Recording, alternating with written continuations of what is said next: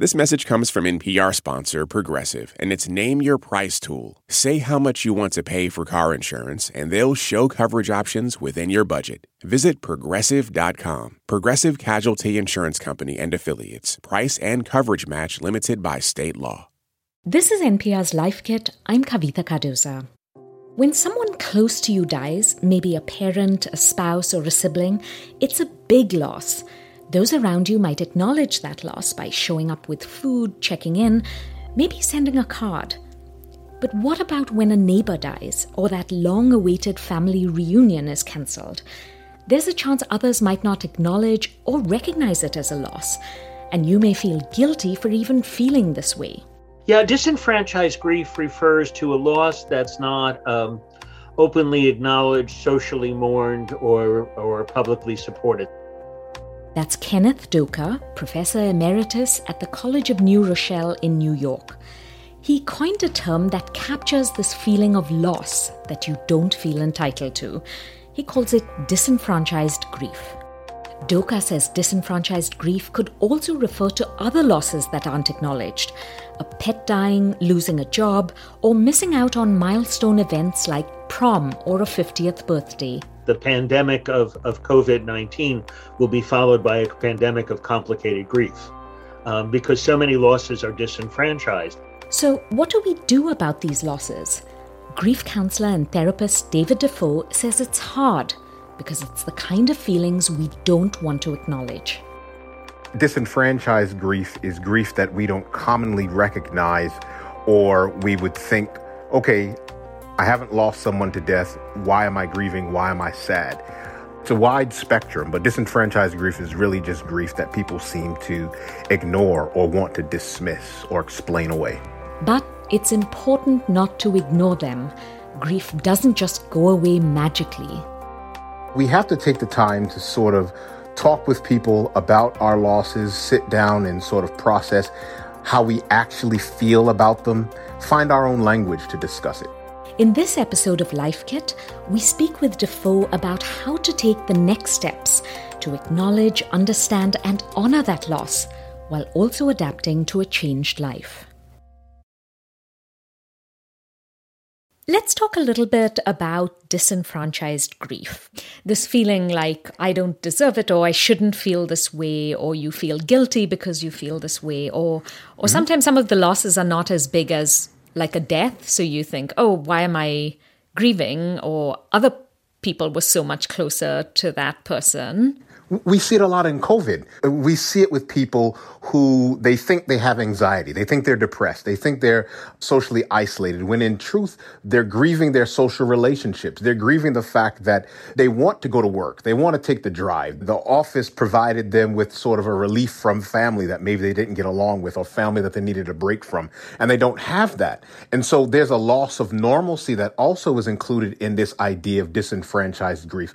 And when COVID, you know, smacked all of us in the face in March of last year, many of us, we were thrust into this idea about, okay, the life we knew in the past is now over.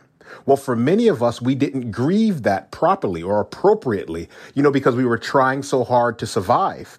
And then there are those people that actually have lost loved ones to COVID, those of us who are struggling with lack of social interaction and stuff like that.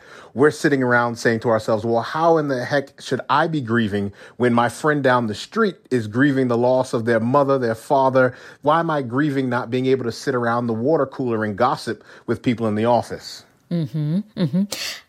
That's so true. I felt like, how can I mourn the the big family reunion you know, that was cancelled when people are dying. Yeah. yeah. How is grief different from anxiety and depression? They look the same. The symptoms look the same, right? The numbness, the the trouble focusing, the feelings of being overwhelmed. They're consistent across the spectrum with depression, anxiety, and also grief the grief work that I do is helping people find the nomenclature to be able to describe what it is that they're going through. And for many of us, because we don't have the language to describe how we're feeling, if we're to be honest, we don't grieve well. So we put off the painful emotions. So we reach for labels from someplace else that can that sort of fits what we're feeling. And so we say, "Oh, we're depressed because I'm sad and can't get out of bed." Well, you just lost someone. You shouldn't be able to get out of bed. You should feel sad. Those are natural normal responses to loss. They should you should be crying. You should have difficulty concentrating. Your mood swings should be up and down. You're you're grieving, you're sad. We say depression and anxiety are sort of conditions of the mind while grief is a condition of the heart. The grief that is associated with loss has to be dealt with on the emotional and the heart level. You can't think your way into better grief. Hmm.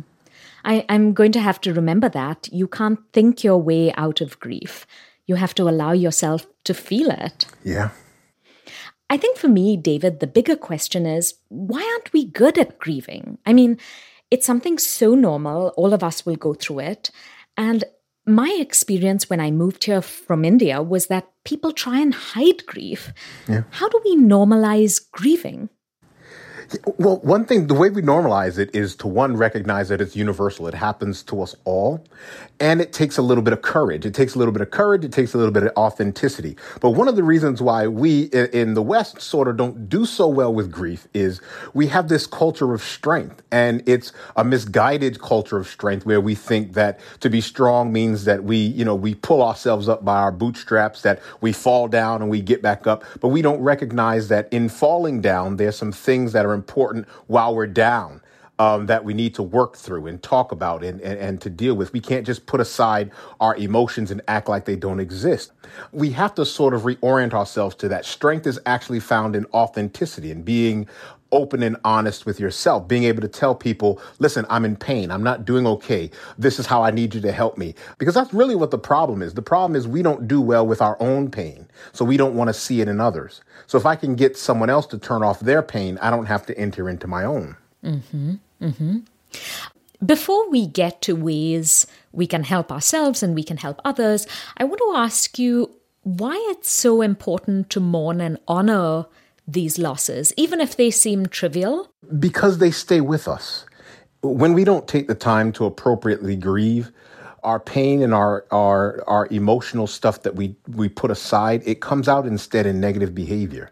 We'll get angry. We'll get apathetic. We start realizing that um, there's some things that uh, that used to not bother us, but now we're easily triggered there's an impact on individuals' focus. There's a numbness that comes with it, a lack of sleep that comes with it. Um, and so we have to take the time to sort of talk with people about our losses, sit down and sort of process how we actually feel about them, find our own language to discuss it. Oftentimes, when we are grieving or when we feel again, a so called big loss, there are rituals, right? When someone dies, there's a wake, there's a funeral, and those are rituals that comfort us and they also signal to people that we need support. Mm-hmm. Um, what are some of the rituals for losses that people might not recognize? Sure. It's hard because, you know, if you um if you lose an opportunity to sit down with your friends, there's no there's no conclusionary ritual, there's no casket, there's no burial, there's nothing like that. Um you have to figure out to navigate a new world without even a sense of uh, of conclusion.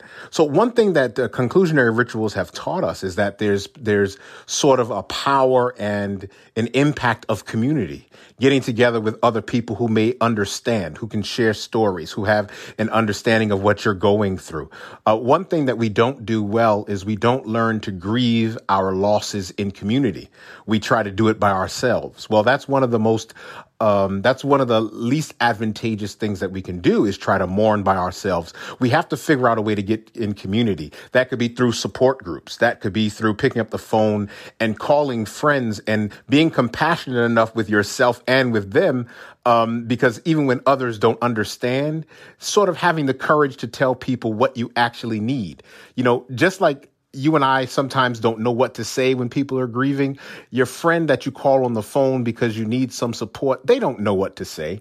So sort of give them uh, the the grace and the compassion that you that that you would give yourself, and just be like, you know what, that's not really helpful to me right now, but maybe this is what you could do, or maybe can you just uh, listen or hear me out uh, and not be offended or not say I'm bothering people because to tr- tell the truth, many people don't know what to do with their own grief, and so they definitely don't know what to do with yours.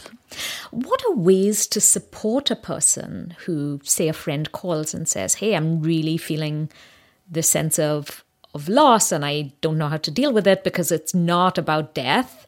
Um, it seems really petty, but I don't know how to deal with it. If you were a friend, how would you react? Yeah, be, be, there. Be there to listen, be there to offer support. Oftentimes, you definitely don't know what to say. I wouldn't suggest don't say anything, but maybe say, you know, I, I hear what you're saying and I really don't know what to say. But is there anything that I can do to help? It's really just being there, a presence for them. Mm-hmm. That kind of validation that this grief you feel is natural and normal and it's valid. Mm-hmm so you've been a therapist for 17 years. What is something surprising about grief? So we know it causes disruption in our emotions, in our minds. But some things people don't realize is that grief also impacts our bodies. It can worsen health problems that are already existing. It's been known to affect the immune system heartbreak can cause a rise in blood pressure. So a lot of people don't realize there's some things that are going to happen in me somatically. You know, grief disrupts everything in our lives because to tell the truth, it ends life, even for those of us that remain living, it ends our life the way we knew it. We literally have to reorient ourselves to a new way of life. There's no going back. We don't get over losses. We have to then figure out a way to move beyond them, you know, navigate or create something new. Why should people not be scared of grief? Because it happens. We all lose something. And the fear comes in not being able to process it and not being able to think that anyone will be able to understand. Of course, none of us want to lose uh, people to physical death. No, no one wants that. But uh, for many of us, we try to run away from even the the word grief uh, to find something else that, uh, you know, if we're depressed, they can give us a pill. If we have anxiety, they can give us a pill. There's no pill for grief. They can't do anything to, they can't do anything to help you deal with the pain that your heart is feeling from the loss of losing someone, the loss of normalcy. We have to sit in them, deal with them, process them, find the emotional language to sort of heal ourselves from them. Thank you so much, David. I really appreciate it. Oh, no problem. Thank you for having me. That's therapist and grief counselor David Defoe. So let's recap. Know that this kind of loss is valid. Feel the pain of it. Get to the root of the grief. It might be showing up as depression or anxiety, but grief won't go away unless you address it. Talk to someone and tell them what you need Finding community in person or online can help you create connections and process that grief. There's power in being with people who have an understanding of what you're going through. Find a ritual to honor the loss. Creating your own conclusionary rituals will help you process and move forward.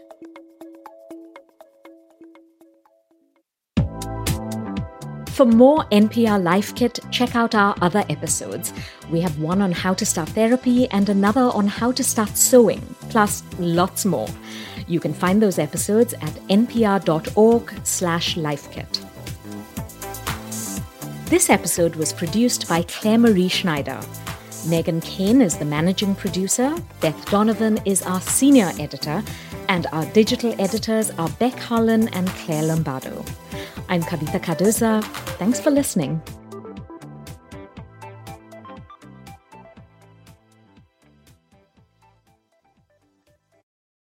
An internal investigation found that a cop with the California Highway Patrol sexually harassed 21 women. But those findings were kept secret until a new state transparency law passed.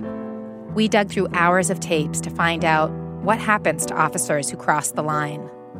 Listen to On Our Watch, a podcast from NPR and KQED. This message comes from NPR sponsor Charles Schwab with their original podcast, Choiceology. Choiceology is a show about the psychology and economics behind people's decisions. Download the latest episode and subscribe at schwab.com slash podcast. This message comes from NPR sponsor Discover. Get the service you deserve. With 24 7 US based live customer service from Discover, everyone has the option to talk to a real person anytime, day or night. Limitations apply. See terms at discover.com/slash credit card. I'm Rachel Martin. You probably know how interview podcasts with famous people usually go. There's a host, a guest, and a light Q&A.